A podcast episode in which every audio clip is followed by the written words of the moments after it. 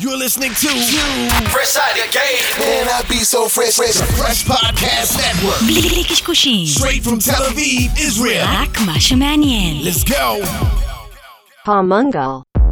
I gotta hit the beat. I gotta hit the beat, beat. I gotta hit the beat. I gotta hit the beat, beat. I gotta hit the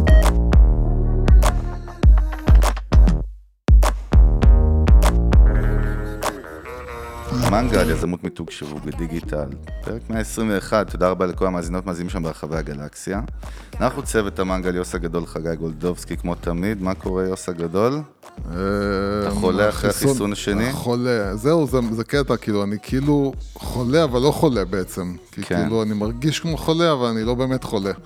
אז... אה, אתה חולה אהבה. אוי, נו. החיסון השני נתן בי את אותותיו, אבל אנחנו, אה, למען המאזינים, למען האומה, למען הדגל, אנחנו אה, נעשה את המיטב.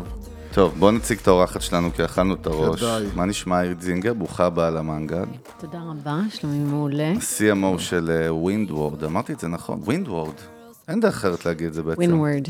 טוב, כן. בסדר, אל תשוויצי עם האנגלית המושלמת שלך, די, נו. שתי שבורים פה יושבים. זהו, אבל, לא- אבל חשוב. להגיד מראש ולהבהיר שאנחנו לא הולכים לדבר פה על אה, טכנולוגיות והייטק, אנחנו אה, הבאנו את עירית כי יש לה גם אה, היסטוריה, וההיסטוריה שלה מאוד מעניינת אותנו. אה, וכאן הזמן להגיד, לספר שבעצם יש לנו פודקאסט שנקרא TLV-DNA אה, באנגלית. ועירית פשוט התארחה לא, אז בפודקאסט. קודם כל יש לך title, זכית בפרס מהמנגל, בעצם את אה, חלוצה, את ה- הראשונה שהתארחה בשתי פודקאסטים, זאת אומרת, שני או שתי, אני אף פעם לא אדע. בכבוד. אז גם TLV-DNA אצלנו, והתחברנו, אז אמרנו, טוב, כי זה באנגלית, אז תבואי גם למנגל, אז את הראשונה. יאללה. מעולה. אה, וזהו, אנחנו, חשוב להגיד שאנחנו בעצם נדבר הרבה באמת על branding, הנושא האהוב עלינו, ו marketing, אבל marketing כמו שצריך, לא marketing של sales, אלא marketing שיותר קרוב ל branding. ובאמת, פשוט מה שקרה ב-TLV-DNA זה שקלטנו שעירית אה, אומרת, מה שנקרא preach the preachers, היא אומרת הרבה דברים שמתחברים אלינו, ואני חושב שיש, אה, שיש מה ללמוד. לגמרי, אנחנו רק נזכיר לפני שנצלול לתוך הפרק שאנחנו חלק מרשת פרש פודקאסטים. אה, כל הפודקאסטים מופיעים כמובן באתר, פרש פודקאסטים, יש לנו שם את עודד וקוז'י עם קוז'י קארו, דוקטור קרפצ'יק, Music Business, TLV DNA כמובן שזה באנגלית, אם זה מעניין אתכם, הישראלים בינינו. אה, מה עוד יש לנו? יש לנו פודקאסט האופנה החדש שלה לפני שבוע, מתלבשות על זה.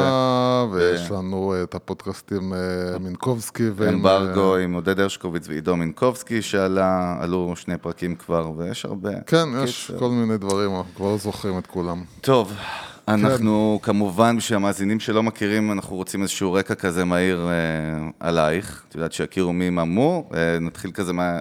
תני לנו את התקציר עד כמה שאפשר, וגם בסוף כמובן על ווינבורד היום, בשתי דקות כזה, ומשם כבר נתקוף. סבבה לגמרי. אז, אה, אז אני עירית, אה, משהו כבר כמו 18 שנים בתחום של אה, שיווק ופיתוח עסקי. התחלתי את הדרך שלי בתור מהנדסת חשמל ואלקטרוניקה, עבדתי בפיתוח אלגוריתמים איזה 6-7 שנים.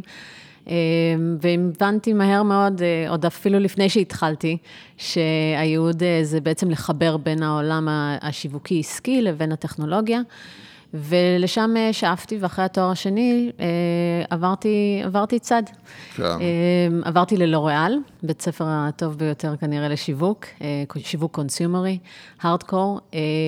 באתי בתור מתמחה, סיום התואר השני בהצטיינות, ואני תמיד אומרת שהגיקית של הטכנולוגיה באה לכמה חודשים לשחק בעולמות של אופנה וצבעים, ופשוט נשביתי בקסם ונשארתי כמה שנים טובות. אבל ה passion לטכנולוגיה חזק ממני, ובאמת זה מה שזורם בעורקיי, אה, ועברתי חזרה לעולם הטכנולוגי, אה, למייקרוסופט, שם ניהלתי יחידה עסקית אה, של Windows and Devices בישראל, אה, כחמש שנים, קצת יותר. אה, משם עברתי לעולמות הסטארט-אפים, הייתי CMO של אה, מובלי מדיה, אה, בתחום של ה... אה, סושיאל מדיה ו-crowdsource journalism. אחרי כמה שנים שם, ל-Here Mobility, שזה בעצם יחידת המוביליטי של Here Technologies, אה, חברה פרטית בבעלות אה, חברות הרכב אה, הגרמניות. אחרי שלוש שנים מרתקות שמה, נסגר המפעל המהמם הזה בעקבות אתגרי הקורונה, והמשכתי דרכי לחברת WinWord, שבה אני נמצאת היום, כבר כמה חודשים טובים. חברה שעוסקת בתחום הסחר הימי, עולם מרתק ומורכב. WinWord מפתחת פלטפורמת AI בעצם לניתוח סיכונים ומתן המלצות לחברות כמו חברות הביטוח, הבנקים, כל מי שבעצם לאורך ה-value chain של הקנייה והמכירה של סחר, שזה בערך 90 אחוז מהסחר העולמי, הוא דרך הים. אז אתם יכולים לדמיין שיש שם הרבה מאוד stakeholders והרבה מאוד כסף והרבה מאוד צורך להתייעלות. זה שוק שהוא עובר תהליכים של דיגיטליזציה, ואנחנו שם לקחת את השותפים שלנו יד ביד בדרך הזו. זה קטע, כאילו, אתה יודע, היא עברה, כאילו מ consumer products, לוריאל, זה הכי כאילו, נגיד לואו-טק, או מוצרים, מוצרים ממש. אז אני בכלל לא מדבר על, ה, על התואר בהנדסה ועל כל העניינים האלה, שאנחנו בטוח לא יכולים להתגאות שבאנו ממקומות כאלה. יש לך תואר בתופים. אפילו בזה אין לי תואר, אני מבטיח לך. אבל, אה, ובאמת, עד גם לחברות מאוד מאוד גדולות, נגיד, כגוף, כמו מייקרוסופט, וגם סטארט-אפים, שזה בעצם, במבנה וב vibe זה ההפך הגמור. Windward היא בעצם גם, בעצם התחילה כסטארט-אפ, נכון? זאת אומרת, חברה וזה התחיל כסטארט-אפ קלאסי. היא סוג של סטארט-אפ, היא למעשה היא כמשהו כמו עשר שנים, התחילה בעולמות של B2G, באמת לצד היותר אה, ממשלתי, אה, בלתפוס אה, פיראטים, כן. ובעצם לעזור בכל מה שקשור ל-Homeland Security ו-Border Control.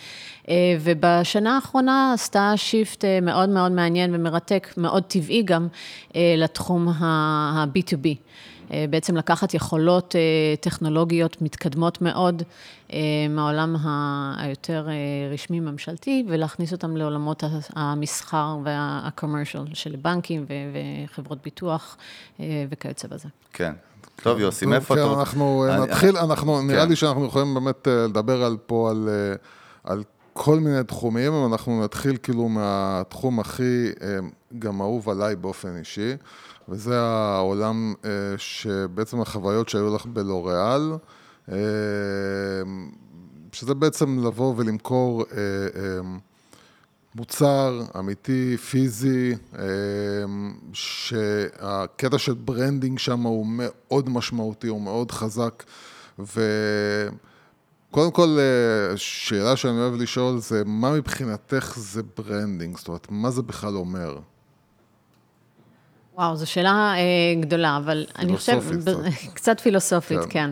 בסוף, אה, אה, brand או, או מותג זה בעצם מה הבן אדם אה, אה, אינטואיטיבית חושב על, הד... על המוצר בשנייה שהוא רואה אותו. Mm-hmm. איזה רגש, איזה, איזה תחושה, איזה אמוציה זה מייצר אצלו, אה, אינסטינקטיבית. אה, אם אני רואה את הסימן של, אה, של נייק, אני ישר, זה, זה גורם לי להרגיש משהו. אה, גורם לי להרגיש טוב עם עצמי, בריאות, כושר, כן. אה, כל מיני דברים כאלו. ואותו דבר לגבי ברנדס אה, של קוסמטיקה ו- ו- ואיפור, או כל מה שקשור לתיקים ואופנה. זה איך שזה גורם לנו להרגיש לגבי עצמנו בסופו של דבר. Okay. ובאמת, אה, אם את יכולה, אה, גם אה, ממה שאת ראית כבר בפנים, כבר בסופו של דבר לוריאל, כבר לפני שאת הגעת עוד עשו את העבודה שלהם. לגמרי. ומה באמת ראית מבחינת ה-DNA או הראש, איך, איך, איך, איך בעצם זה עובד מאחורי הקלעים כדי לייצר את התפיסה הזאת?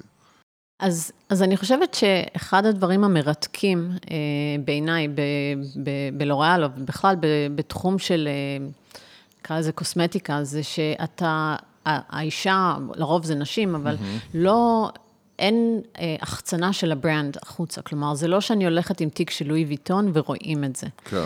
אה, אני בעצם משתמשת כ- כצרכנית במאסקרה או בקרם פנים. ו...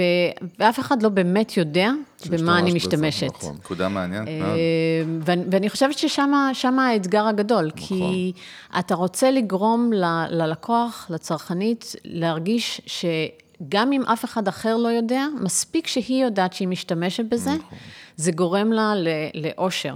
זה גורם לה להיות זוהרת אה, אה, מבפנים, זה לא רק אה, הקרם פנים שגורם לה להיות אה, זוהרת. ואני חושבת שזה מאוד מרתק להבין איך אישה אה, בסוף, בסופו של יום, ו- ודיברנו על זה, אני חושבת פעם, אה, ניגשת אה, ב- בסופר פארם ובוחרת מתוך 20 מסקרות שחורות. במקרה בוח- הטוב 20. במקרה הטוב 20, שכל אחת מהן יש לה איזושהי הבטחה אה, מסוימת, וכל אחת כמובן יש לה איזה מרכיב אה, סודי כזה או אחר, אבל בסופו של דבר, אם בשורה התחתונה, התחתונה, 20-30 מסקרות שחורות שעומדות מולה. אה, והיא מושיטה את היד והיא בוחרת אחת ספציפית, כן. והיא תישבע בחיים שלה, שזאת המסקרה הכי טובה, וזאת המסקרה שעושה את הריסים הכי ארוכים, הכי מטופחים, הכי שחורים, הכי כן. הכי. אמ, והיכולת הזו שבעצם לשכנע, עוד מראש, עוד לפני שהיא מגיעה אה, למדף הזה, אה, ש, שבאמת יש פה משהו מיוחד ואחר, ו, ושזה הדבר שהוא הכי נכון, ושהחברה רואה אותה. את אה, רחל כהן מעפולה ו- וג'וזי מ-LA, זה לא משנה. כולן בסופו של דבר אה, אה, מוצאות ומזדהות עם משהו מאוד מאוד מסוים בתוך המותג, ואני חושבת שיש פה אה, איזשהו שילוב של פסיכולוגיה ואיזושהי הבנה של התנהגות אנושית, שהוא מרתק בעיניי. ואני חושבת שזה אחד הדברים שאני הכי אה, אהבתי. אה, גם, גם בלוריאל, אבל בכלל בשיווק, זה להבין מה גורם לאנשים, מה מניע אנשים, אה, מה גורם להם בסוף לבחור או להתאהב במותג, אה, וזה יכול להיות ב consumer, אבל זה גם בסופו של דבר בעולמות ה-B2B, אוקיי. ששם בסוף זה, זה אנשים. כלומר, המעבר שלי מעולמות ה consumer לעולמות ה-B2B, אם ככה נסתכל במעבר מלוריאל למייקרוסופט, זה היה מאוד טבעי, כי קודם כל, מייקרוסופט מעבר לזה, היא כמובן גם אה, חברת consumer אה, נכון. ענקית ו- ובאמת אה, מטורפת. חברה שאני מעריצה ו- ומעריכה מאוד. והיכולת הזו, גם בעולמות של B2B, לדבר עם אנשים, בסוף יושב מעבר לשולחן, גם אם זה CIO או CTO, בסוף יושב בן אדם. כן. ומשהו מניע אותו, משהו גורם לו לרצות את המוצר שלך, להאמין, אתה מייצר איזשהו uh, trust בין הבן אדם שאיתו אתה עובד, גם ברמה של, uh, של עבודה של, uh, של ארגון. כן. Uh, ובעיניי היכולת לקחת את, ה, את מה שלמדתי מעולמות ה consumer, ובעצם ליישם אותם בעולמות ה-B2B, זה, זה החלק המרתק והנפלא שבתוך המסע הזה שאני עוברת אה, בעולמות השיווק. אנחנו מדברים גם בפרקים במנגל הרבה על דיגיטל ועל כאילו תופעות אנושיות או התנהגות אנושית, מה שאת אומרת, שמשתנה, ובאמת פתאום עולה לי לראש בזמן שמדברת על קוסמטיקה, שאנחנו רואים את החשיבות נגיד של influencers, של משפיעניות, נגיד קים קרדשן, לדעתי יש לה אפילו brand שלה, או 100 ברנדים, אני לא יודע. זאת אומרת, בסוף, בגלל ש... כמו שאת אומרת, שאני לא יכול להשוויץ, מה שנקרא, במותג, יכול להיות שאני ארכוש אותו כי uh, מי שאני מעריץ משתמש במותג הזה, נכון? זאת אומרת, זו. דרך מאוד... אה, לגמרי, אני חושבת, תראה, השיווק אה, היום הוא הרבה הרבה יותר מתוחכם ממה שהיה פעם. אה, אבל- הצרכן גם הרבה יותר הצרכן מתוחכם. הרבה יותר מתוחכם. אה, הגיל של הצרכנים גם הפך להיות יותר צעיר, כלומר, אנחנו רואים אה, אה, בנות כבר בגיל 10 אה, מבינות אה, גם בטכנולוגיה וגם בקוסמטיקה. והעולם הפך להיות באמת אה, מאוד קטן. אה, אנחנו מושפעים מאנשים מכל רחבי העולם. אה, אבל השימוש אה, בידוענים אה, ואינפלואנסרס כאלו, זה, זה מאוד ותיק. כלומר, כן. אמנם זה היה במודעות ובפרסומות ו billboards ולא יודעת מה, בטלוויזיה או בסרטים, כן. אבל כמובן שזה היה אה, תמיד שם. אני חושבת שגם שם היה shift כזה מדוגמניות proper ש, שייצגו את המותג, כן. כן. ל, ליותר שחקניות ובאמת משפיעניות, וזה לא רק אבל אה, מעולם הבידור. אה, אנחנו רואים גם משפיע, משפיעניות מעולם הספורט שנכנסות כן. ומעולם המדע, ואני חושבת שדווקא זה מאוד מבורך כדי לייצר את ה... באמת את הקונצנזוס הזה לגבי מותג, שהוא לא רק אה, עניין של אה, אנשים שנועדו לייצג מותגים. ברור, אנחנו גם רואים חברות אופנה שאם פעם הדוגמנית ב nineties הייתה חייבת להיות כאילו קייט מוס ב style שלה ולא יותר אה, מלאה מזה נקרא לזה, אני חושב שכל החברות היום הבינו שהמשחק הזה נגמר, זהו, צריך להשתנות. חד משמעית, זה, זה איזשהו בלנס, כי בסוף אתה רוצה מצד אחד למכור איזשהו חלום, כן, אתה רוצה ש, אוקיי. שאנשים יסתכלו ויחשבו, וואו, אם, אני אשתמש בזה, אז אני כנראה אהיה כן, גם זה קצת כמובן. אה, מהזוהר הזה, אגע בזוהר הזה. מצד שני, זה ברור שרוצים ש, אה, להביא מותגים אה, down to earth, כדי שזה יהיה משהו שהוא, שהוא נגיש, שהוא משהו שהוא הגיוני לכולן, כי זה לא משהו ש, שרק דוגמניות ישתמשו בו.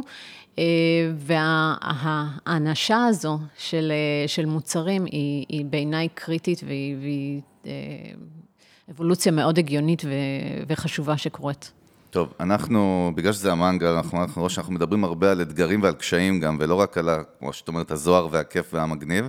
אני מעניין אותי אה, דווקא לדעת, שמגיעים לחברה כמו מייקרוסופט, ל business side, סבבה, טכנולוגיה מדהימה, כולם יודעים. אנשי טכנולוגיה מדהימים, סבבה, חוד החנית.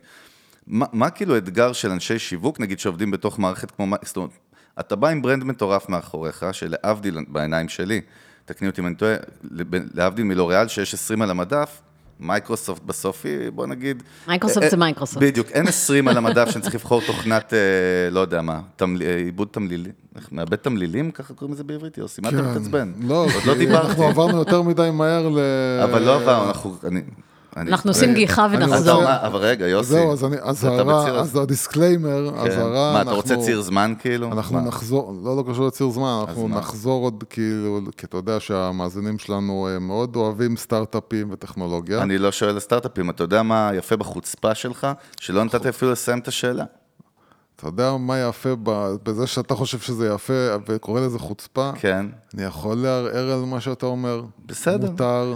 אבל אני בכל זאת אקח את השאלה, ומעניין אותי איזה, א- אילו אתגרים יכולים להיות ל-CMO, או תגדיר את זה איך שאת רוצה, שצריך לשווק עכשיו את מייקרוסופט, בסדר? כאילו, איזה אתגר יש לך? זה מעניין יותר. אני- קודם כל, אני יש. חושבת, ברור שיש, ו, וזה חלק מה, מהכיף אה, בכלל בפעילות אה, שיווקית, זה לפצח את, ה, את המסר, את, ה, את האסטרטגיה של איך להגיע לצרכן. גם מייקרוסופט שיושבים ברדמונד ובונים אה, אסטרטגיה שיווקית, ובאמת זה, זה corporate הרי ענק, בטח. אה, עם אה, מאות מדינות. יש משהו ב, בלקחת את הדבר הגדול הזה ולהפוך אותו לשלנו, פה בישראל. אחד האתגרים, אני יכולה לספר שבאמת לא כל קמפיין שהוא מתאים לאנשים בארצות הברית, הוא מתאים לישראל. כן. אה, דוגמה מאוד, אה, מאוד יפה ש, שהייתה, זה כש... בימים ההם אה, השקנו אינטרנט אקספלורר גרסה חדשה, ומהקורפורט הייתה איזושהי גרסה של קמפיין באמת מושקע ומאוד מאוד יפה, אבל הוא לא דיבר באמת לישראלים, כלומר, דיברו שם על אינטרנט יפה, beautiful אינטרנט וכל מיני דברים כאלו. ש, שאמרתי, בוא, כאילו, החבר'ה הישראלים, אה, לא באמת אה, זה מה שמעניין אותם. ו, ויצרנו בעצם אה, אה, קמפיין אחר לגמרי, localized לחלוטין, משהו שדיבר הרבה יותר לישראלים, אה, ב- בשילוב של, אה, של פייסבוק וכל מיני גימיקים אה, כאלו, כדי אה, לקדם את, אה, את, אה, את הדפדפן. ו, וזה היה, היה מאוד מוצלח, עד כדי כך ש, שגם, אה, שגם ב corporate לקחו ו, ואימצו אותו ל, והציעו אותו לעוד מדינות. מעניין, אנחנו- זאת אומרת, אנחנו מדברים על המסרים בעצם, על המסרים הלוקאליים. זה המסרים, חלק- זה בעצם, אה, יש איזשהו, אה, איזשהו vibe אה, לוקאלי לכל מדינה, לכל אה, אה, אוכלוסייה, וצריך להבין ש, שזה לא one size fits all. בשיווק זה, זה משהו שהוא, שהוא חי והוא נושם. אי אפשר לקחת איזשהו playbook ולהגיד, אוקיי, הנה, קיבלתי 1, 2, 3, 4, זה מה שאני צריך לעשות, אם אני עושה את זה, אני בונה מותג, אני בניתי... זהו, messaging, וזהו, ואני יכול ללכת לים עכשיו, והכל בסדר, זה רץ. אז זה מעניין, את מדברת, את מדברת על זה שבעצם מסרים שעובדים בארצות הברית, אה, לאו דווקא עובדים בישראל. אה, קודם כל, איך, איך אתם אה, מזהים אה, אה, מה, מה השוני, מה לא יעבוד, לפני שהתחלתם כבר, אתם יודעים להצביע. אני, תראה, זה, קודם כל זה הרבה ניסיון. כן. זה גם ניסוי וטעייה, מן הסתם אתה בודק דברים ובודק מסרים. אבל אני חושבת שיש, אה, ככל ש, שאני חיה ונושמת יותר שנים את השיווק, אני, יש לי סוג של אינטואיציה לגבי מה, מה באמת אה, אה, יושב טוב עם, ה, עם הקהל ומה לא. כמובן שבעולמות היום של דיגיטל, אתה יכול לנסות כל כך הרבה כן. אה, מסרים ולעשות A-B testing. בדיוק. זה, אני בן אדם שהוא, הצד המהנדסי שלי. כן. אה, אני מאוד מאוד data driven, כלומר, אה, בסוף אני מסתכלת על מספרים ואני באמת בוחנת כל דבר. אה, גם מחיר הטעות בדיגיטל הוא כמובן זה יותר הכיף, קטן. בטח. זה הרבה יותר כיף. בטח. אבל אני חושבת ש, שבכלל, בכל דבר שעושים בשיווק, לקחת איזשהו משהו כ-given, זה לא נכון. צריך לבחון ולשאול את השאלות, ותמיד להיות ה-devil's advocate של עצמך. כלומר, לשאול, אוקיי, למה שמישהו יהיה אכפת? תגיד- למה, ש- למה אם אני אנסה למכור משהו, למה שהם ירצו לקנות את זה? כן. עירית, תגידי, אם אנחנו עושים drill down, אז ברמת המדינה אני מבין, אנחנו רואים נגיד מותגים, בוא ניקח בארץ עילית, אוסם, שאנחנו יודעים שיש להם גם מסרים פר אוכלוסיות, נכון? הם לא ידברו לחרדים, כמו שהם מדברים למגזר הערבי נגיד, או בתל אביב, אפילו ברמת... אז, אז איך כאילו, עד, יורדים עד שם ברזולוציות האלה, גם... זה תלוי באיזה מוצר ובאיזה, אה, באיזו חברה. אני חושבת שיש דברים באופן כללי, שמגזרים בארץ בכלל זה, זה תחום מרתק. זה מדינות קטנות זה, אצלנו, כן. זה עולם ומלואו. כלומר, אה, שיווק למגזר החרדי לעומת שיווק למגזר הערבי.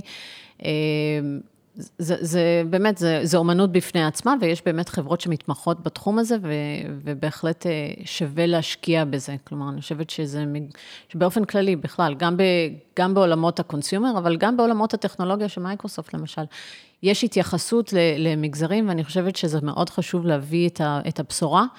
אה, לכל מגזר בצורה ש, שהם מסוגלים או יכולים אה, לקבל אותה. אה, ובהחלט נותנים לזה את, את, את הפוקוס, כלומר, אה, כל אחד אה, בתחומו. ואם אה, אנחנו מדברים קצת על התנהגות אנושית, אם ניקח כמה שנים אחורה, לעומת היום, איפה עוד יש, יש שוני בהתנהגות האנושית? יש, יש, הרי בסופו של דבר, כמו שאמרת, כשאת מדברת על B2B או את מדברת על B2C, בסופו של דבר זה אנשים, ואנחנו מתייחסים לאנשים, קודם כל. יש שם שינויים? תראה, יש משהו מאוד אה, אה, יפה, שבסופו של דבר אנשים הם אנשים, אני חושבת, בקור שלהם, יש להם את הרצון להרגיש טוב עם עצמם, ועם מה שהם עושים, ועם מה, שהם צורכים, אה, עם ההחלטות שהם מקבלים. אז יש משהו בבסיס של האנושות ש, שנשאר, ש, שהוא שם. אבל צרכנים היום הם קודם כל, בין אם זה B2B ובין אם זה B2C, הם הרבה יותר אה, מתוחכמים ממה, ש, ממה שהיו פעם. אני חושבת, עצם זה שיש להם גישה להרבה יותר אינפורמציה. תחשבו כמה מידע יש לנו היום, אה, באמת, in touch of a finger, כאילו, במרחק אה, נגיעה ב- באינטרנט. אז מצד אחד זה יכול להיות overwhelming, יותר מדי אינפורמציה, ואז בן אדם, צרכן, קצת קשה לו לעשות סדר, ואני חושבת שמותגים אה, אה, מוצלחים הם כאלה שמייצרים את הסדר בתוך כל האינפורמציה הזו, כן. ומ- ומייצרים איזשהו, אה, איזושהי בהירות לגבי מה האינפורמציה. זה אומר? מה זה אומר בפרקטיקה, מה זה אומר? סתם כדוגמה? מה זה אומר לך ספציפית? אה, אם למשל אני רוצה להשוות בין אה, אה, מערכות הפעלה, ואני מקדמת מערכת הפעלה, אז כן. כן, כן לבוא ו- ולעשות איזשהו סדר, איזשהו guidelines, מה מתאים לך, מה נכון לך. האם, אם אני נגיד משווקת סתם מחשבים, אז איזה מחשב הוא הנכון לצרכים שלך, מה מתאים יותר לסטודנטים, מה מתאים יותר לאומנים. אה, היכולת הזו להיות אוטוריטה ולייצר את הסדר בתוך כל האינפורמציה ולראות את, את הצרכן, גם בעולמות של ה-B2B וגם בעולמות של ה-B2C, כלומר הצרכן יכול להיות, כמו שאמרתי שוב, איש טכנולוגיה, ה-CTO של הארגון, והוא צריך לבחור מבין אה, אופציות וחלופות של טכנולוגיות עבור החברה שלו. אה, היכולת הזו של לתקשר את, את ההבדלים בין המוצרים השונים, בין ההצעות השונות. לפעמים זה באותה חברה, יש אה, אה, כמה חלופות. אז באמת לייצר את השקיפות הזו לצרכנים, אה, בעיניי היא מאוד חשובה, והיא הפכה להיות עוד יותר חשובה ככל שבאמת נהיה יותר ויותר אה, מידע כן. ו- ויותר אה, ערוצים בעצם להשיג את המידע הזה. כן. לא, דיברת גם על, אה, על, על בוא נגיד, לא פייק ניוז, הדיסאינפורמציה אולי שיש, או ה over אינפורמציה, ישר זרקת אותי ל product reviews, שזה תחום ביוטיוב שהוא פסיכי. יש כאילו reviewers כאלה שהם יוטיוב stars ממש. ממש. שכאילו זה ערוצים מיליוני subscribers ומיליוני צפיות על כל... עכשיו, את יכולה נגיד, את מחפשת טלפון של סמסונג, את החדש, את תראי שתיים תותחים כאלה, אחד קורא לו את הצורה, והשני כאילו אומר שזה טלפון מדהים. אתה לא יודע באמת גם מאחורי הקלעים איפה זה, בוא נגיד תוכן שיווקי או איך זה עובד, אז מעניין. זאת אומרת, איך, איך בכלל אתה יכול לבחור שם בתור צרכן? זו הייתה סתם שאלה שלי עם עצמי. כן, אם לא יודע, תצליחו לענות עליה. אני אזרום, אם לא, אני- אני גם זורם קדימה. בוא, אבל בוא הבנת את נעבור. השאלה, יוסי, נכון? אבל בסוף זה באמת גם למי אתה מתחבר. נגיד אם אתה רואה באמת שני יוטיוברים כאלו, ואחד, אה, אה, זה לא משנה אם הוא בעד או נגד, בסוף זה, זה האם הוא, הוא מצליח לייצר אצלך את האמון, שמה שהוא אומר זה נכון. ואתה רואה את זה ב, בכל מיני תחומים, זה כמובן לא רק יוטיוברים ולא רק product reviews. אתה רואה את זה ממנכ"לים ועד אה, פוליטיקאים. בסוף, האם הם מייצרים אצלך את האמון שמה שהם אומרים עכשיו, זה באמת נכון. ואני חושבת שאיפשהו כש... ב, ב, בשיווק, אתה צריך להיות אה, עם איזשהו integrity, באמת לספר סיפור שלם. כלומר, האם יש לנו את... האם המוצר הוא מושלם? האם יש בו דברים שהוא חזק יותר בהם? האם יש דברים שיש גם למתחרים? כלומר, היכולת הזו לייצר את האמון בעיניי היא, היא קריטית. כן. וזה גם ב product reviews ובכל מי שנמצא ברשת.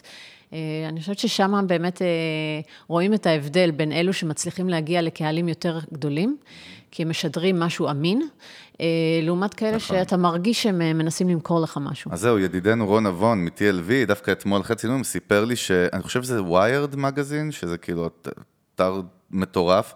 הוא אמר שסמסונג לצורך העניין, נגיד, תשלם שם מיליונים לתת חסות, אה, נגיד בשנה לצורך העניין, אפילו שהם יודעים שיש סיכוי שהם יקטלו את, המוצ... את המכשירים שלהם ב-reviews, ברמת האותנטיות, אבל עדיין הם מוכנים ורוצים להיות שם כברנד, וזה מעניין. לא מפחדים. לא, לא מפחדים. לא, יופי. סמסונג אה, אחלה חברה, אין סיבה שיפחדו. בוא. נעלה. יאללה, יוסי. נעלה בחזרה לשאלות בבקשה, כן, היותר, כן, אה, האיכותיות. כן, יותר היין האיכותיות. הישן, כן, בבקשה, כן. זה הבירה, נו. בבקשה, בבקשה. אה, יש... אה, אה, אני מנסה כאילו אה, להיכנס ל- באמת ל marketing ו branding אה, 2021, אה, ומעניין אותי אה, ברמה של... אני שכחתי את השאלה. איזה כיף, אני פשוט בראש... בלבלת אותי. אני עושה מנטות בראש, זה פשוט מגיע לו, את מבינה מה בלבלת מגיע לו? אותי, יואו. בן אדם מתנשא כזה. עזוב, הוא אחרי חיסון, בוא. לא, זה תירוץ. זה- החיסון פלוס. ההתנסות שלו עליי, לא, ובסוף לא. הוא מקבל... הייתה לי שאלה. והרסת לי אותה. בוא, בוא, בוא, אני רוצה להבין משהו מאוד פשוט. יש לנו המון מאזינים שהם, ב- יש להם, מתעסקים B2B ויש B2C. אני תמיד סובר B2B, מאתגר פגזים פי מיליון יותר B2C. זו דעתי האישית. אבל אני כן רוצה לשמוע את דעתך, בגלל שנגעת גם שם וגם שם. מה, מה ההבדל המהותי בלהיות איש שיווק שמתעסק עם B2B אה, ביחס למי שמתעסק עם B2C? אם. בכלל יש. שיווק אה, בסוף אה, בנוי על זה ש, שאתה צריך, כמו שאמרתי קודם, לגרום למישהו להאמין שהמוצר שלך הוא הדבר הכי נכון כן. עבורו. אה, אני מרותקת מעולמות ה-B2B. בעיניי זה, זה פיצוח שהוא, שהוא הר- הרבה יותר מאתגר, גם כי, כי הרבה פעמים זה פחות מוחשי. כלומר, יש משהו נורא כיפי ב-B2C. באמת, זה, אתה יכול להראות ארטילריה. לחברה, כן, לחבר'ה, אתה כן. יכול להביא דוגמאות, אתה אה, יכול להראות אה, פרסומות בטלוויזיה, אתה כל יכול מיני גם כאלו. להראות engagement ופידבק מהמון המון אנשים. ברור, וזה גם כן. משהו שלאנשים ברמה האישית יותר אה, אה, קל ב- בסביבה הלא מקצועית, אה, יותר קל אה, להתחבר או לראות. כן. אה, למרות שגם אה, בשנים האחרונות, אתה רואה גם פה אה, שיפט מאוד מאוד אה, מעניין ויפה, של גם חברות ומותגים של B2B, שיותר ויותר אה, אה, נכנסים לערוצי ה-B2C. אה, אתה רואה את זה גם באינסטגרם, ואתה רואה את זה בתוכן תוכן. בכלל, כן. ואתה רואה את זה אפילו בפרסומות אה, בסופרבול. בעצם אה, הגבולות כבר מטשטשים, כי אנשים הבינו, ואני חושבת שזה העיקר אה, אה, של ההבנה שב-B2B בסוף, בסוף זה אנשים, ואתה רוצה להשפיע ולגרום להם אה, להתאהב קצת במותג שלך, ברמה האנושית, הקונסיומרית של, ה- של הדבר. אה, והחדירה של עולמות ה-B2C לעולמות ה-B2B אה, מאוד מאוד מורגשים וכל הזמן גדלים, ובעיניי זה גם הדרך הנכונה ללכת על זה. אז אני אביא לך רגע, שקט. לא, לא, לא, יש לי לא, משאלה מהשטח. לא. נזכרתי, נזכרתי. אה, טוב, נו, אני די, אתן לך, אבל אני נזכרתי. לא אשכח את מה שאני אמרת, אמ- רציתי. אז תכתוב בטלפון. אני לא. כותב שום דבר. אה, את דיברת על לספר סיפור, ויש את המושג storytelling, שהוא ממש אה, מושג מעורפל כזה, ו- וכל אחד מנסה לת- להסביר מה זה. פרשנות, כן. מה זה, מה, מה זה מבחינתך לספר סיפור? ואפרופו, בגלל שהזכרת את הסופרבול, אז אה, אתמול בערב עברתי על הפרסומות של הסופרבול האחרון. לא התאפקת? וראיתי, למה אני צריך להתאפק? כי זה משעמם כבר, נו. אוקיי. אה, זהו, אז, אז יש שם כאילו, אה, מה שנקרא את הפרסומות עם הסלבס, ושזה בדרך כלל מגיע סלבס פלוס הומור, ויש כאילו את הז'אנר השני, שזה הרגשי, שזה כאילו הקטע של להביא, לשלב, ויש שם, אה, מה, של אחד ספרינגסטין? מספרות, אחד מ... אני חושב שזה הסמסונג. שהם הביאו שם סיפור של איזה שחיינית אולימפית, שה, שההורים שלה בעצם אימצו אותה שהיא הייתה ילדה קטנה, למרות שהיה לה בעיה ברפואית שבגללה היו צריכים לקטוע לה את הרגליים. ובסופו של דבר, כאילו, אה, זה הסתיים בזה שסמסונג היא הנותנת חסות, כאילו, לקבוצה האמריקאית, כאילו, של ה... האינספיריישן. בוא נגיד. אז נו. יש כאילו רגשי, אה, ו- והנושא של לספר סיפור ולהעביר מסרים הוא נהיה מאוד מאוד מאוד קריטי. שיווק זה, זה, זה לספר את הסיפור, זה קודם כל לבחור איזה סיפור מספרים. אה, בסוף התוצאה של הפרסומת או הקמפיין, זה, ה, זה הדובדבן, זה הקצה. אה, זה מה ש, שיוצא החוצה. העבודה האמיתית זה כל מה ש... זה, אתם יודעים, תמיד יש את הציור הזה של הקרחון, שרואים את, ה, את הקצה שלו, כן. ובעצם למטה, אה, מתחת לפני המים, יש את, בעצם את, את עיקר הקרחון, את עיקר העבודה. אה, החוכמה הרבה ש, שבשיווק וב storytelling, והמונח הזה הוא, הוא באמת מאוד מאוד אה, מעורפל ורחב, זה בעצם איך אני מספר את הסיפור של המותג, איך אני מספר את הסיפור של המוצר, אה, והיכולת אה, להעביר את המסרים בצורה מאוד מאוד מדויקת. אה, זה, זה הפיצוח, זה, שם עיקר האנרגיה, זה בלהכיר את השוק וללמוד אותו היטב, להכיר מי הן הפרסונות שלהם אתה הולך למכור, מי הפרסונות שהולכות להשתמש במוצר, לא תמיד זה אותו דבר, אפילו לרוב זה לא. אה, מי, מי משפיע על קבלת ההחלטות, להבין באמת את כל, ה, את כל המנהד הרחב הזה של, אה, של איך בסוף בוחרים את המוצר שלך, ולספר את הסיפור שמצד אחד הוא אחיד ב, ב, בסיפור. כלומר, כשאני מספרת על המותג או על החברה, יש פה סיפור אחד אחיד ואחוד לכולם. Mm-hmm. מצד שני, יש מסרים שצריכים לעבור לפרסונות השונות, ופה צריך לבנות עבור כל אחת מהפרסונות, עבור כל אחד מהוורטיקלים, כי למשל, בווינוורד, ואנחנו לא נדבר על, לא, על החברה כדוג- עצמה, אבל... כדוגמאות אפשר, אבל, כן. אבל כן, כדוגמה, זו, זו חברה שבעצם יש לה פלטפורמת AI בתחום הסחר הימי, Mm-hmm. שמוכרת את אותה פלטפורמה לוורטיקלים שונים, בין אם זה הממשלה ובין אם זה הבנק. או חברת הספנות. והיכולת הזו של להבין מה בדיוק הצורך שהפלטפורמה עונה, מה הצורך של הבנק לעומת הצורך של הממשלה, לעומת הצורך של חברת הביטוח, כל אחד יש בניואנסים שונים איזשהו צורך ספציפי. וכל הקונספט הזה של, של storytelling או של, של השיווק בכלל, זה, זה להיות מדויק בלבנות את הסיפור, את הנרטיב, לכל אחד מהוורטיקלים האלו. כי יש לך זמן מאוד מוגבל, ואתה, בשיווק אתה מעביר בן אדם חוויה. זה יכול להיות אה, חוויה פיזית ב- במתחם, או, ב, או בכנס, כאילו, או כל כן. דבר כזה, אבל זה גם יכולה להיות חוויה מ- מלראות אה, אה, סרטון של אה, 30 שניות, או מלקרוא איזשהו פוסט. כמות המסרים שאתה יכול להעביר היא, היא, היא לא גדולה, ואתה צריך להיות מאוד מדויק, ואני חושבת ש, ששם אה, הניסיון והחוכמה של אנשי שיווק, זה באמת לזקק את המסר בצורה מאוד מדויקת ולהעביר אותו אה, לצד השני, לצרכן, אה, שוב, ב-B2B או ב-B2C. אה, ב- בצורה, ש- ש- להנגיש את זה בצורה שהוא יוכל אה, אה, לעכל את זה. אז זהו, אני, אני כן רוצה לדעתך דווקא, אנחנו רוצים דוגמאות, אז הנה, אתן לך דוגמה. לא חברה שהיא מותג גדול, סטארט-אפ קטן של חבר שפנה אלינו, סטארט-אפ AI בתחום X, ועכשיו הוא מבין שהוא צריך להציע את המוצר, זה B2B כמובן, אה, אין לו את המשאבים ועוד אין לו אפילו ברנד.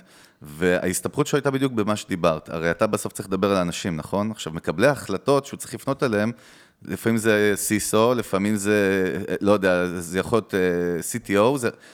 עכשיו, אין לך עכשיו משאבים לייצר פרסומות, מצד שני גם אומר לי, הקהל כל כך מצומצם, שאיך אני, אני מטרגט אותו, איך אני בונה, מה אני עושה? מה אני עושה עם האנשים האלה? רגע, אני אשלים, בייחוד בשנת קורונה, שאין לנו את המימד הפיזי, ובעולם שלך זה מאוד חשוב, נכון? כנסים, מיטאפים, מקומות שאתה מייצר כאילו איזשהו נטוורקינג או חיבור עם אנשים. מה, כמשל, הבחור הזה, אבל באמת יש לנו המון מאזינים כאלה, איך הם, מה הם עושים? מה הם יכולים לעשות? מה היית ממליצה להם לעשות מחר בבוקר? אז קודם כל, הקורונה, עם כל המגבלות שלה, באמת, אז יש, יש חוסר במימד של המפגש האנושי. אה, אני לא אגיד שזה לא, שזה לא חסר. אבל דווקא לחברות סטארט-אפים אה, אה, שאין להם את המשאבים עכשיו או להיכנס... חברות בכלל, זה יכול להיות מוצר או חב- B2B שהוא לואו-טק, כאילו, same same. לחלוטין. כן. אני, אני מתכוונת לכאלו שבתחילת דרכם, כן. שאין להם את התקציבים גם לא להשתתף בהכרח ב conferences מאוד גדולים, או לעשות עכשיו כן. נסיעות בכל העולם.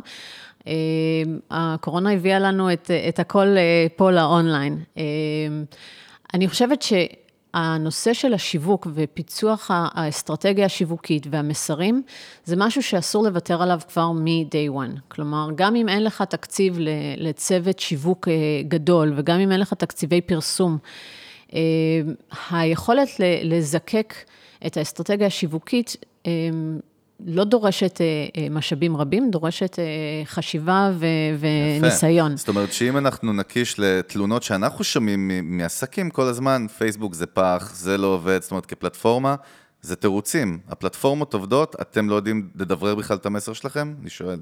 קודם כל צריך להתאים את, ה, את המסר גם לפלטפורמה. ברור. כלומר, אה, פעילות של, של מותג ב, באינסטגרם היא לא דומה לינקדאין. לפעילות שלו בלינקדאין. אה, וכל אה, מותג או כל חברה צריכה להבין איפה נמצא הקהל שלה ואיפה יותר נכון אה, להתחיל. אה, והבנה, שוב, אה, לא בתקציבים, אלא הבנה באמת אמיתית של מי הקהל, למי אני הולך למכור, ומה המסר שלי, זה ה-first step. כאילו, כן. אין טעם שחברה, אין, אין צורך ללכת, אה, אה, להתחיל ולזרוק כספים בקמפיינים עצומים, אם עדיין לא הבנת אה, מה הדבר הזה שיגרום להם לרצות את המוצר שלך. אז זהו, אני רק רוצה להגיד לכל החבר'ה שמפציצים אותי, ובטח גם את עירית ואת יוסי בלינקדין, בהודעות אוטומציות בוט, ששולח כאילו מישהו מהחברה, והיי איקס ומגילות, זה לא עובד. זה כן. הסיבה שגם באמת זה לא עובד. זה, זה קצת מזכיר לי את, ה, את העלונים האלה ששמים בתיבות דואר. כן. זה, זה עבר למימד הדיגיטלי מהמימד ה... אני תמיד עונה לו, הפיזי. זה הלינק למנגל, אה, שולח לו פרק, ואז הוא אף פעם לא מגיב לי, או היא. אז לא בלינקדאין פעם הייתי עונה, ו- ומשהו שאני מרגישה שבאמת בשנה הזו של הקורונה, אה, נהיה גל מטורף באמת של אה, אותם בוטים ששולחים אה, אה, הודעות אה, בלינקדאין, ופשוט כבר, כבר אי אפשר להשתלט על זה. כי זה אותם מומחי לינקדין שאומרים להם שזה מה שצריך לעשות. זה הבעיה, זה באמת בעיה בארץ. בעיה. כן, יוסי, בסדר, הייתי זה לא חייב רק להגיד שזה... בארץ, בעיה. אגב. קשה. דרך- כן, זה- כן, סליחה, סליחה. בעולם, בעולם. כן, יוסי, למה הלוואי אתה שתשכח את השאלה? הבאה. למה אתה מלכלך על אני, ישראל? אתה אומר. שיוסי מנה, יוסי כבר שנתיים צועק, אין בישראל מותגים, עולם הפרסום פה הוא- דליל והוא משתמש בהומור כמעט תמיד, ולא בחוכמה. כן, עד עכשיו נכון, צדקתי? נכון. יש עוד הרבה, אני יכול למנות נכון. אותם. ולכן אה, באמת אה, מעניין אותי, אה, יכול להיות שזה אפילו מתוך ההתנהגות האנושית שלך בתור צרכנית. האם את מרגישה שיש משהו שעובד על הצרכן ברמת המסרים או שיטת marketing שהיא יותר עובדת, יותר נכונה מאשר, למשל, אנחנו מדברים על B2B במקרה הזה, שמשתמשים הרבה בסלבס ושח- ו- והומור, ומרגישים שזה לא, לא ממש כאילו עובד. האם יש לך משהו שאת חושבת ש... אין כלל, אבל, אבל משהו שעובד יותר ועובד פחות? בתור צרכנית, אני באופן כללי אה, משתעממת מטרנדים ב- בשיווק. כלומר, מישהו מתחיל באיזשהו אה, קמפיין אה, עם אופי מסוים, ו- וכולם אחריו. לגמרי. לא יודעת, חברות אה, לקחות אה, שירים אה, נוסטלגיים, ועכשיו בא, אתה לא צריך להדליק רדיו לשמוע שירים. או כול- סטנדאפיסטים, אתה רואה, אתה רואה עם החברת שרתים הזאת, פתאום היא תיקח את ה... ממש קופי בדיוק, פייסט. בדיוק. אה, אז, אז, אז יש לנו דרך אה, בארץ אה, לעשות אה, ברמת הפרסומות, אה, לדעתי, ו, ובאמת, כל, כל הנושא של טרנדים, אני בתור צרכנית, זה פחות מדבר אליי. כלומר, אני כבר נהיית קצת אטומה, כן. אה, לחברות ולמותגים השונים. אה, מה שכן מדבר אליי מאוד, אה, שוב, גם בעולמות של B2B, אה, זה, זה אותנטיות, זה משהו שונה, משהו שעוצר לי שנייה וגורם לי לחשוב. מילה אמורפית גם היום בעולם השיווק. מאוד, זה, אותנטיות נהפכה למושג כאילו לא פשוט ומאוד מאוד כללי, שכולם אומרים, אנחנו אותנטיים, הנה כן, זה להגיד אותנטי. שאתה אז זהו, אותנטי ולהיות? אותנטי זה שני דברים שונים. מה זה, איך בן אדם, אה, איך, איך עסק יכול לזקק, כאילו להבין מה האותנטיות שהוא יכול לרכב עליה? אני חושבת ש, שלהיות אה, אה, אוטוריטה בתחום שלך ולהיות אה, thought leader, אה, בעולמות ה-B2B ב, בוודאי זה סופר חשוב, אבל אני חושבת שגם גם זה זולג בכיוון השני מה-B2B לעולמות ה-B2C. כלומר, אם אני באה בתור אה, אה, trusted advisor, מישהו שאתה יכול לסמוך עליו, שייתן לך אה, איזשהו ניתוח של סטטוס, אני בתור חברה ויש לי איזושהי בעיה, יש לי אתגר שאני צריכה פתרון. ואתה בא לא ממקום של אה, עכשיו, אוקיי, לדחוף כל הזמן את המוצר שלך, אלא אתה בא באמת מתוך מקום של, אה, אה, של הבנה אה, של השוק. ואחד הדברים שאני רואה אה, שמבדיל באמת בין, אה, אה, בין חברות אה, טכנולוגיות שונות, זה היכולת שלהם אה, להביא ערך מוסף שהוא מעבר למוצר. כלומר, יש פה אה, הבנה טובה של, השוק, הבנה טובה של האקו-סיסטם, אה, ויכולת ניתוח מה אתה צריך ומה אתה לא צריך. יש לנו איזה דוגמה לזה, משהו אפילו מחו"ל שאת כאילו מתחברת או מכירה, אוהבת? לא, אני יכולה, אני יכולה לתת לך דוגמה מהיום שאני עובדת עם, אה, חבר'ה במכירות אה, אצלנו ב Windward, ובאמת העולם של הסחר הימי הוא, הוא מאוד מורכב. כלומר, יש... אה, יש outbound בכלל? לא יודעת שיש sales, כאילו, ככה זה עובד? בוודאי, בוודאי. נוסעים אה, עם שוק של, הסירה אה, ליד Noble Energy וזורקים זה, להם אה, זה שוק. של 14 טריליון אה, דולר, דולר, אה, כן. קל, אז, אה, וזה רק אה, עולה ו- וגואה. ובאמת אה, יש המון רגולציה בתחום הזה, והיא נהיית יותר ויותר מורכבת. אה, ואחד הדברים שאנחנו עושים, זה באמת אה, לייצר איזושהי בהירות לגבי הרגולציה, ו- ובלי קשר שנייה לגבי המוצרים שלנו. כן, המוצרים של, המוצר שלנו, הפלטפורמה של Windward, היא מעולה ו... כן, ו- מוצר פגז, אבל... מוצר זאת אומרת- פגז. זאת אומרת, זה חסם? מה שאת אומרת, הרגולציה, נגיד, יכולה להיות חסם ללקוח? הרגולציה היא לא חסם ללקוח, אנחנו באים לפתור לו את הבעיה, אבל אוקיי. okay. היכולת להבין את הרגולציה ולהבין את ה ecosystem ולהבין כמה דברים מורכבים, למשל, מנכ"ל של אה, חברת אה, אנרגיה, או כן. מנכ"ל של בנק, אוקיי. ש, שלא מתעסק, הרי בבנק הם לא מתעסקים, הם לא מומחים ל, ל, ל, לעולם הימי, ובים יש כל כך הרבה דאטה, יש, אה, לא יודעת מה. עשרה מיליארד data points שאנחנו לפחות אה, אה, עושים לזה processing על בסיס יומי. אז הוא לא ב bits and bytes של, אה, של הסחר הימי. הוא מבחינתו נותן אה, אה, אשראי או הלוואות, אה, אה, מימון בדיוק. כזה או אחר, והוא צריך לוודא ש, שאין, אה, אה, שאין פאולים בעולמות, אה, בעולמות הפיננסיים שלו. אה, אבל היכולת שלנו בעצם לקחת את, את המורכבות של הסחר הימי ו- ולהביא את זה שנייה למטה, down to earth, אה, ו- ולהסביר את, ה- את, את, את המורכבות של, של, ה- של העסקה.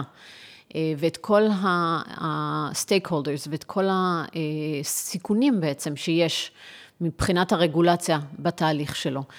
אה. אתה, אתה, עושה, אתה עושה לי פרצוף שאני מבינה, כאילו, לא, זה, זה מורכב. גלגל, לא, לא, הפוך, גלגלים עובדים בקטע של, אנחנו מבינים שכמה שאתה לא מורכב, או הטכנולוגיה שלך מורכבת, בסוף זה לא מעניין את הלקוח.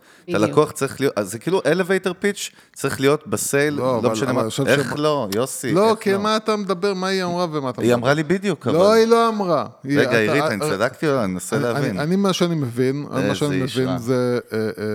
אה, אה, אתם שניכם צודקים, אתם או. מקסימים, אתם משהו. לא, לא, מגשרת, הבאנו מגשרת. מקסים משק אחד, כן. אבל, אה, אבל אה, האם את מדברת על זה שאתם בתור חברה, אתם רוצים להביא אה, לידיעת הלקוחות הפוטנציאליים שלכם, או להביא תוכן, או להביא דברים שבעצם מסבירים להם את מה שהם לא מבינים? אנחנו עושים גם וגם, כלומר, למה אני אומרת שאתם שניכם צודקים? כי זה גם וגם. מצד אחד, אתה מזקק ומנקז את זה לאיזשהו elevator pitch, כדי, שזה, כדי שת, שהוא יוכל בראש שלו אה, למקם אותך. איפה אתה בתוך כל התהליך המורכב של, ה, של העולם שלו, של החיים שלו, איפה אתה יושב. ו, וזה מאוד מאוד חשוב, כדי לעשות סדר בתוך כל הדבר הזה. מצד שני, זה גם מה שאתה אומר, אה, בעצם להביא את האינפורמציה וליידע את הלקוחות. כלומר, כשיש דברים שקורים... אה, בעולם הרגולטורי, וכשקורים אה, אה, דברים, בין אם זה אופק ש- שמדבר על רגולציה בסחר הימי, וזה יכול להיות גם איזשהו סיפור מרתק על ספינה ו- ואתגרים שקרו, והתברר ש- שזו ספינה ש- שהגיעה מאיראן וכל מיני זה, וזה יצר עדים בכל העולם.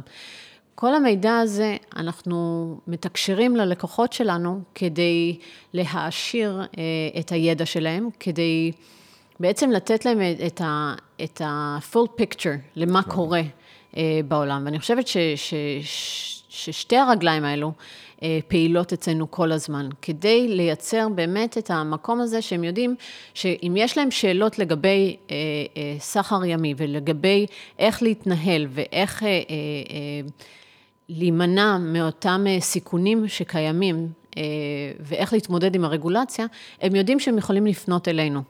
בלי קשר עכשיו לפיצ'ר הזה או לפיצ'ר ההוא. כן. אה, וזה חלק מה- מבניית האמון מול הלקוחות. בתחום שלכם גם הביטחון, לא ה security, כאילו הביטחון במוצר הוא משהו שמאוד חשוב, נכון? כמו בוודאי. ב defense, כאילו, לצורך העניין. בוודאי, בוודאי, בכל דבר. אה, תחשוב על אה, אה, בנק שמאשר עסקה של מאות מיליונים או מיליארדים, והוא צריך לבחון, בסופו של דבר, הרגולציה אומרת שהוא צריך לבחון ולדעת עם מי הוא עושה עסקים. ברור. והוא לא יכול להתנער מאחריות. כלומר, הוא לא יכול להגיד, אה, לא ידעתי ש... שפופציק עבד עם, עם איראן, אה, כאלה. אה, אז הוא, הוא מסתמך על התובנות שאנחנו מביאים. אנחנו, בסוף ההחלטה היא שלו.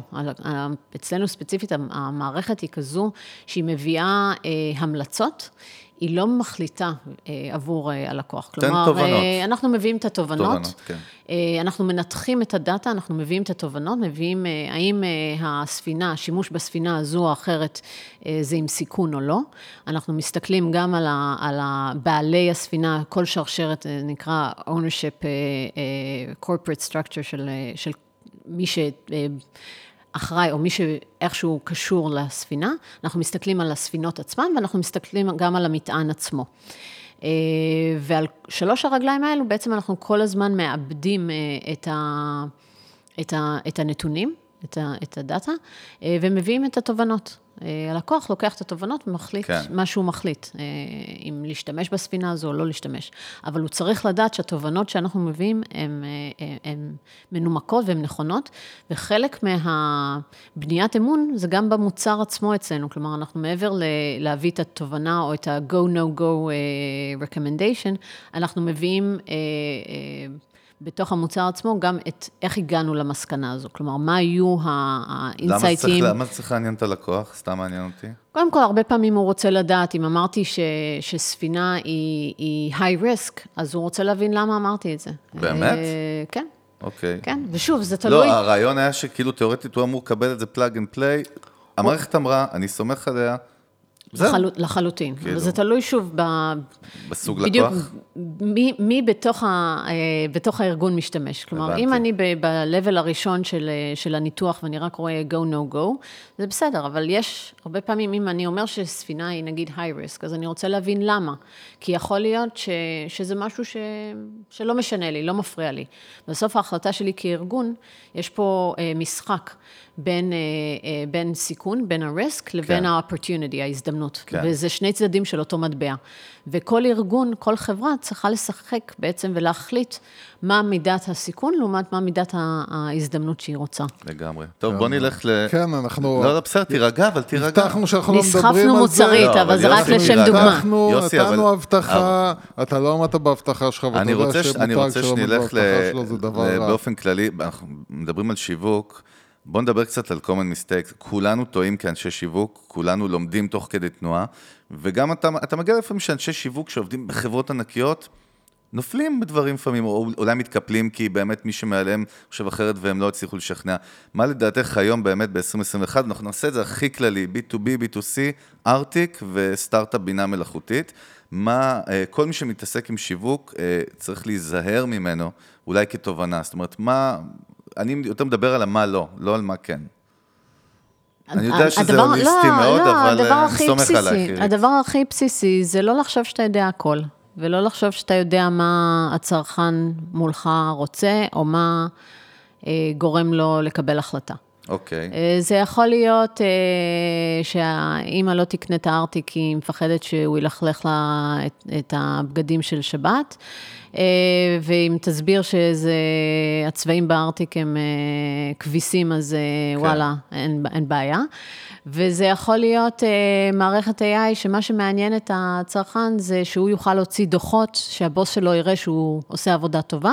אוקיי. ו- וזה כל מה שמעניין אותו. זה, זה מאוד מאוד תלוי, ולא כל מה שאנחנו חושבים שזו הסיבה לקנות, כן. אה, זו הסיבה באמת. ואיך אני כאיש שיווק, כאילו, מה אני צריך לעשות כדי באמת לשפר את התפיסה הזאת אצלי, את ההבנה הזאת? קודם כל, עצם ההבנה שאתה, ש, שאתה בא ממקום ש, של לא לעוף לשאול על עצמך, שאלות, לא לעוף על עצמך, כן. זה בטח. כן. אה, ושיווק בכלל, אני חושבת בכלל בחיים, אה, כשאתה עף על עצמך, אתה מקבל איזה כאפה, ואז אתה מבין ש... אה, שאהבת, אהבת. אה, אצלי בצוות אנחנו אוהבים, לפעמים כשיש רעיון טוב, אז אנחנו כזה, טוב, רגע, אני עפה על עצמי, רגע, אני עפה, עפה, אוקיי, בואו נחזור לעבודה.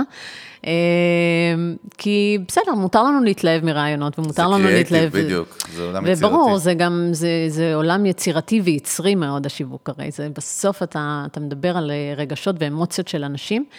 אה, אבל לבחון, תמיד לבחון ותמיד לשמוע דעות, ובעיניי להיות מחובר לשטח זה ה basic. כלומר, אם אתה לא חי ונושם את השטח, לא משנה אם זה B2B ולא משנה אם זה B2C, אתה חייב להכיר את, ה, את, ה, את השטח. מה, מה זה אומר? חייב- גם זה מה זה אומר. זאת אומרת, זה אומר שכשבין אם הייתי בלוריאל ונסעתי אה, לשבת במספרות הכי קטנות אוקיי. okay. בצפון כדי לדבר עם, אה, עם הספרים ולהבין מה בדיוק הם צריכים, אה, לבין לדבר עם אה, צרכניות אה, בסופר פארם, או בין אם אה, לדבר עם לקוחות ולהשתתף בשיחות עם אה, לקוחות אה, שנותנים פידבק על המערכת ועל הפלטפורמה בעולמות ה-B2B, אה, או אה, לשבת ב, אצל, אצל לקוח אה, יום שלם ולראות איך משתמשים אה, במערכת, אה, או מה האתגרים ש, שהעובדים או המשתמשים אה, נתקלים בהם.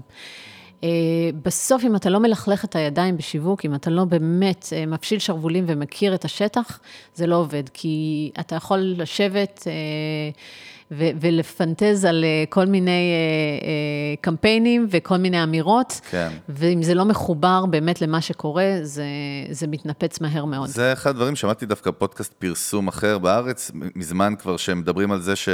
כאילו בעולם הפרסום, שוב, אנחנו לא מעולם הפרסום המסורתי, יוסי ואני, אבל בעולם הפרסום כאילו תמיד ה- הפרסומת הכי מגניבה, וקקטוס הזהב, וארטיק השוקולד, הפרס הזה והזה והזה, אבל בסוף מה שדיברו שם, אני אפילו לא זוכר מי, מי דיבר, אבל אמרו שבסוף ל-ROI זה לא עוזר של הלקוח, בדיוק. וזה בעיה. בדיוק. אני חושבת שהדוגמה הכי, אה, שתמיד אה, ככה יושבת לי בראש, זה אותם אה, עלונים של, לא יודעת, לא רוצה להגיד, של אחד, של סופרמרקטים זולים. כן.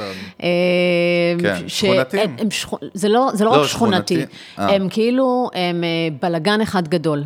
הצבעים מזעזעים, כל זה הסידור של זה, זוהר. זה צהוב כזה עם, כן. עם, עם אה, כוכבים כאלה. מידע. הכל דחוס, הכל התמונות הן אה, לא ממש, אה, הן לא בפוטושופ, הן כאילו, זה נראה זול. כן. ובעיניי זה מבריק. כי זה עושה את העבודה. אתה רואה את זה, ואתה יודע שזה זול, אתה יודע מעניין. שאתה תרצה מעניין, לקנות אנחנו שם... דיברנו. דרך אגב, מה שאמרתי ישר דיברנו. מזכיר לי ריכוזים חרדיים ודתיים, וזה לא, עובד לא, שם. לא, לא, לא, אנחנו בקטע דיברנו- של ה... דיברנו, אנחנו נכון. דיברנו, אנחנו אבל זה דיברנו, לא- אנחנו זה- דיברנו בדיוק על הנקודה הזאת, ש- ש- שלא תמיד... אה, שה- בקיצור, לא תמיד שאנחנו- השיווק הוא כן. צריך להיות כאילו אה, אליטיסטי, או נקי, או. מסודר, או יפה. לפעמים אתה רוצה לתת את הרושם שאתה... לפעמים אני, אני, כשאני יושבת עם, מעצבת, אה, בין אם עכשיו ובין אם בחברות קודמות, אני אומרת לה, תלכלכי לי את זה מעצבת קצת. גרפית, את מה- מדברת. מעצבת הגרפית, כן. כן. תמיד אומרת, בצוות שיווק, אם יש משהו אחד שאני בטח לא יודעת לעשות, זה לעצב. אני יודעת לצייר על מפית את, כן. מה אני רוצה, את המסר, ותודה, תודה, יש אה, אנשים סופר. מוכשרים אה, ש, שיודעים להפוך את זה למשהו אה, מעוצב. אבל לפעמים צריך ללכלך את זה, צריך אה, גם אה, דברים, תמיד אומרת שהעיצוב לא נועד לזכות באיזה פרס אה, עיצוב.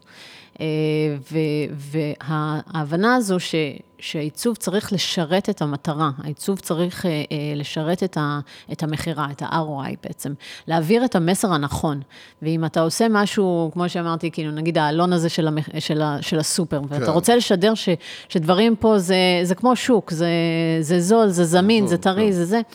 אתה לא תעשה את זה בקווים אה, נקיים ועם קטע. זהב ושחור. ו... זה, כל מה שאת אומרת זה ממש 80's, 90's, כאילו היה איש המלברו, היה את. כאילו, היו אייקונים כאלה, רק זה המסר שיש, ואתה צריך כאילו... וזה זה מתחבר בעצם לשם. להתחלה של השיחה שלנו, כן. שיש משהו מאוד בסיסי ואנושי שלא השתנה אצל אנשים. כלומר, היכולת הזו, זה יכול להיות שעכשיו זה בדיגיטל, ויכול להיות שעכשיו זה באפליקציות, אבל, ולא בעלונים האלה של, ה, של הסופר, אבל הקונספט הזו, התפיסה הזו, ש, שדברים צריכים להיות לא מעוצבים לשם העיצוב, אלא לשם העברת המסר, כדי שאנשים יתחברו.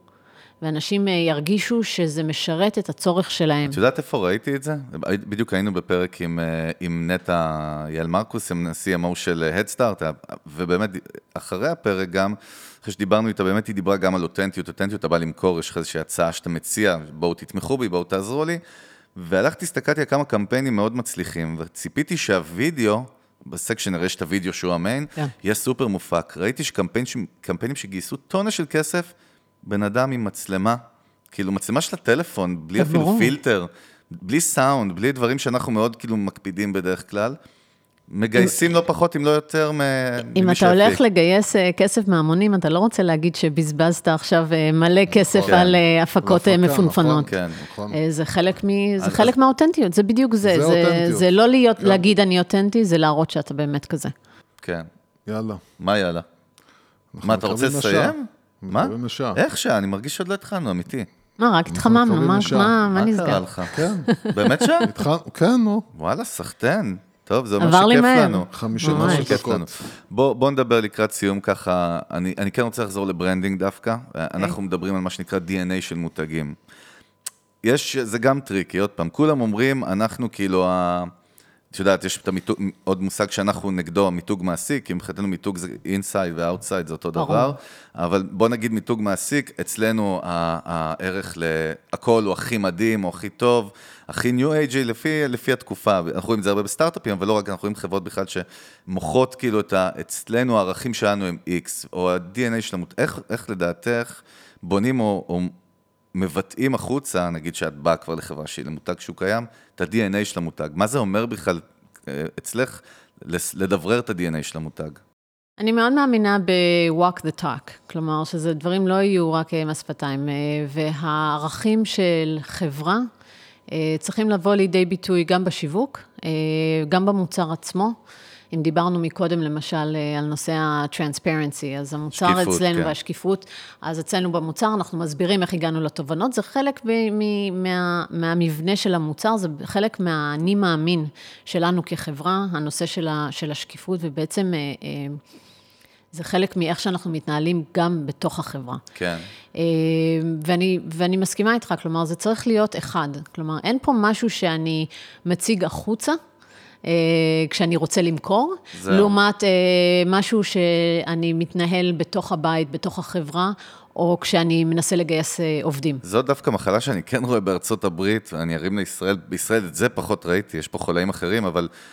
כי אם יש- בישראל כולם מכירים את כולם, זהו, זה לא... אבל שם תראי את הקטע שאני לא סובל אותו. אני, אני בטוח לא אקנה, שאני רואה מישהו אומר על כל דולר אה, שאתם קונים איתנו, אנחנו עושים 10 סנט לילדים רעבים באפריקה, או כל הקטעים האלה. קודם כל, זו יוזמה מבורכת. לא, אני- לא, אני- אבל, אבל זה בדיוק העניין, ודאי שהזמן מבורכת, אבל זה, הש, השאלה אם זה, כמו שאתה אמרת, זה ה-DNA של המותג, זה ה-values שלו, או שהוא משתמש בזה כטריק שיווקי, הרי זה בדיוק העניין, עירית, על זה אני מדבר. נכון, זה, ואני- זאת השאלה בעצם. אבל- אבל אני חושבת שהצרכן היום, שוב. גם, ב, גם בעולמות ה-B2B אה, זה משפיע, אבל הצרכן באופן כללי אה, מתוחכם. מאוד ורגיש מאוד לדברים האלה. וכמו שאמרתי, שבפרסומות בארץ אה, מוצאים טרנד ואז כולם רצים עליו, אז גם פה יש איזשהו טרנד ואז כולם רצים. והיכולת שלנו בתור צרכנים, אה, בין אם זה לעולם העסקי ובין אם זה לעולם הקונסיומרי, אה, להבין מתי זה באמת אה, טריק שיווקי. ומתי זה באמת ב-DNA של החברה. כלומר, יש חברות, ו- ואני גאה להגיד ש- שעבדתי באמת בחברות כאלו, שהתרומה לקהילה הוא חלק מה-DNA, ולכן כשהן אומרות שהן עושות משהו, זה, זה הולך במנעד רחב, זה לא רק עניין של לתרום לא, ברור. כסף, אלא גם בהתנדבות של העובדים. אבל הן עומדות, הן עומדות אה, בהב- בהבטחה הן גם עומדות כלפי מאחורי זה, הלקוח. בדיוק. אוקיי. זאת אומרת, אה, ההבטחה ללקוח, יוסי, תקיים את ההבטחה ללקוח. קיום הבטחה, כן. כן. בעיניי זה, זה א', ב', והיושרה של מותג, ואתה יודע, תמיד מדברים על זה שבשיווק אתה קצת אה, מייפה את הדברים. ברור. אני לא חושבת שצריך לייפות, אני חושבת שזו שאלה של איך אתה מספר את הסיפור, איך אתה אה, מסתכל מספיק צעדים קדימה, כלומר, אתה מוכר, גם בעולמות ה-B2B, אתה מוכר איזשהו vision, איזשהו נכון. חלום, אה, וגם אם אין לך את כל האלמנטים אה, מ-day one, אפרופו אותן אה, חברות בתחילת הדרך, אה, זה בסדר, כשאתה מוכר בעצם את ה- את ה-vision ואתה עומד מאחוריו ואתה מתקדם יחד עם, ה, עם הלקוח שלך לכיוון, ה, לכיוון הארץ המובטחת. מה אתם אומרים, WeWork מכרה את ה vision טוב? אה, עמדה בהבטחה? זו שאלה מעניינת, דרך אגב, לא בציניות שאלתי את זה פעם. לא, מה? לא, לא יודע, אני לפחות יש לי תירוץ שיש לי חיסון, כאילו, אבל אתה, אין לך קודם תירוץ. כל, אני אין לי כאילו. חיסון, אולי בגלל זה אני מתנהג ככה? לא התחסנתי? לא, אתה מדבר... טוב, WeWork זה פודקאסט בפני עצמו, נכון. אז... טוב, יש אה, סרט כבר, שתי סרטים נראה לי, סדרה, לא יודע מה עושים שם עכשיו. טוב, דיברנו על WeWork, כן. אני פעם בטח לדחוף WeWork, יש לי כאילו. מסורת ארוכת שנים. זה נקמה. לא, למה זה- נקמה? זה כן, את האמת, אני ארים לך, אני אני ארים לך, אתה לפני שנה, ש-WeWork הייתה בעננים וכולם עפו עליהם, אני חושב, דיברת על זה בתחילת המנגל לפני יותר משנה, נכון? אני לא רוצה... טוב, זה, אבל... אני רק אנחנו- אמרתי, אנחנו לפני... זה ח- מתועד ביוטיוב. לפני ארבע וחצי שנים. אה, נכון, עוד לפני הפודקאסט. טוב, אבל אין לי איך להוכיח את זה. בבית משפט, יוסי. נביא בעירו. זה לא היה. זה לא אמרתי, זה. bullshit, זה חרטא. בסדר, הוא גם אמר. שטראמפ יזכה פעם שנייה, בוא, יש תיעוד אחר מפרק 100, אני לא רוצה להגיד. טראמפ זכה. אה, הבנתי. כן. אתה פוליטיקאי טראמפ טוב, זכה. אתה. טוב, עירית, אנחנו נתכנס לסיכום. אני חושב שהיה היה מעניין. אנחנו, את יודעת, אני מקבל, קיבלתי כמה הודעות השבוע מאנשים, מאזינים שלנו, ואמרו, כל מה שאתם אומרים במנגל, אנחנו מכירים. אבל זה מחדד, וברגע שזה מתחדד, זאת אומרת, זה, זה יכול להיות Game Changer ממש. אצל יזמים, בעלי עסקים בכלל, אנחנו רואים את זה מהשטח. אני חושב שחידדנו פה כמה נקודות חשובות. אה, זהו, יוסי, מה יש לך? תתן אה, דברי סיכום בבקשה. אה, דברי סיכום, יאללה, בואו נעשה פרקטי, אותם פרקטי. קצרים, קצרים, קצרים. כמו אז, שאתה אוהב. אז כן, אז, אז אני חושב שהסיבה שאז uh, התלהבתי, כששמעתי את uh, עירית מדברת על זה ב-TLV DNA, זה באמת ההבנה הזאת של קודם כל החשיבות של לבנות מותג, שזה משהו שהרבה אנשים מפספסים ומוותרים עליו, ו... ומסתכלים על אה, מותג רק בתור נייקי ואפל וכאלה, ולא על זה שכל אה, יוזמה, כל חברה, כל בן אדם, אפילו... personal אה, brand, בטח, פרילנסר מבחינתי. כאילו, הוא צריך לבנות מותג, הוא צריך לבנות את המוניטין, הוא צריך לבנות את ה- את התפיסה, איך תופסים אותו, ואת ההבטחה שלו, ואת הביטחון בזה שהוא יקיים את ההבטחה. לגמרי. כן, זהו, זה סיימתי. בסדר, ויאללה, בסדר, סבבה. קדימה. אז אנחנו רוצים להודות לכל המאזינות מאזינים שלנו, אם נשאר, מי שנשאר עד עכשיו, אני מניח שרובכם נשארתם, אז uh, מזכירים לכם שהפרק uh, נמצא גם ביוטיוב, כמו כל הפרקים של המנגה, אנחנו כבר 121 פרקים. מזכירים לכם, אם אתם חדשים, uh, לכו אחורה, יש שם טונה של ערך מפרק אחד, וואה, נכון? לפני, ש- אי שם כן, אחד לפני עדיין שנתיים. המואזן, המואזן ביותר. כן, מפתיע. אה, ואנחנו מזכירים. מזכירים לכם שאנחנו חלק מרשת פרש. אה, בקרו אותנו באתר אם יש לכם הערות, עם עין או עם א' ליוסי ואליי על הפרק עם, עם עירית, או כל פרק אחר של המנגל בעצם. אתם יודעים איך להשיג אותנו, אנחנו רואים שאתם משיגים אותנו. אז אה, בין אם זה במסנג'ר, בין אם זה ביצור קשר באתר, אינסטגרם, לינקדאין, איך שבא לכם. רק לא לבוא הביתה עם מחבטים בבקשה. זהו, מעבר לזה, רוצים להודות לעירית. ווינדוורד, תודה. תודה רבה, היה עונג. היה דיסקו, היה מה זה כיף. כן, רק. וויסקי לא היה עוד פעם, כי אנחנו בבוקר, ואני לא שותה בבוקר. הבטחת באמת, מה אני אגיד קרה? לך מה הבעיה. לא, אני- אגיד לך? ההבטחה שלי תמיד מתחילה כמו סינדרלה, מ-6 בערב. החלון זמן הוא עד 2 בלילה. לא יכול לשתות בבוקר, אני יכול לשתות כמויות בערב, אבל שום דבר בבוקר. אומרים שזה 5 o'clock somewhere, לא? כן, כן, לא אצל יוסי. never. לא, אני מרגיש טבעית אה, מסטולה, זה בסדר. אז תודה רבה שוב, אנחנו היינו צוות המנגל, יוס הגדול, יוס הגדול, חגי גולדובסקי, נתראה בפרק הבא. יאללה, ביי, עירית, תודה. ביי, תודה ביי. חברים. Losing all my focus, I can't even control it. You know your lips are golden, baby, get me lightning, keeping it exciting. You know exactly what to do to blow my mind.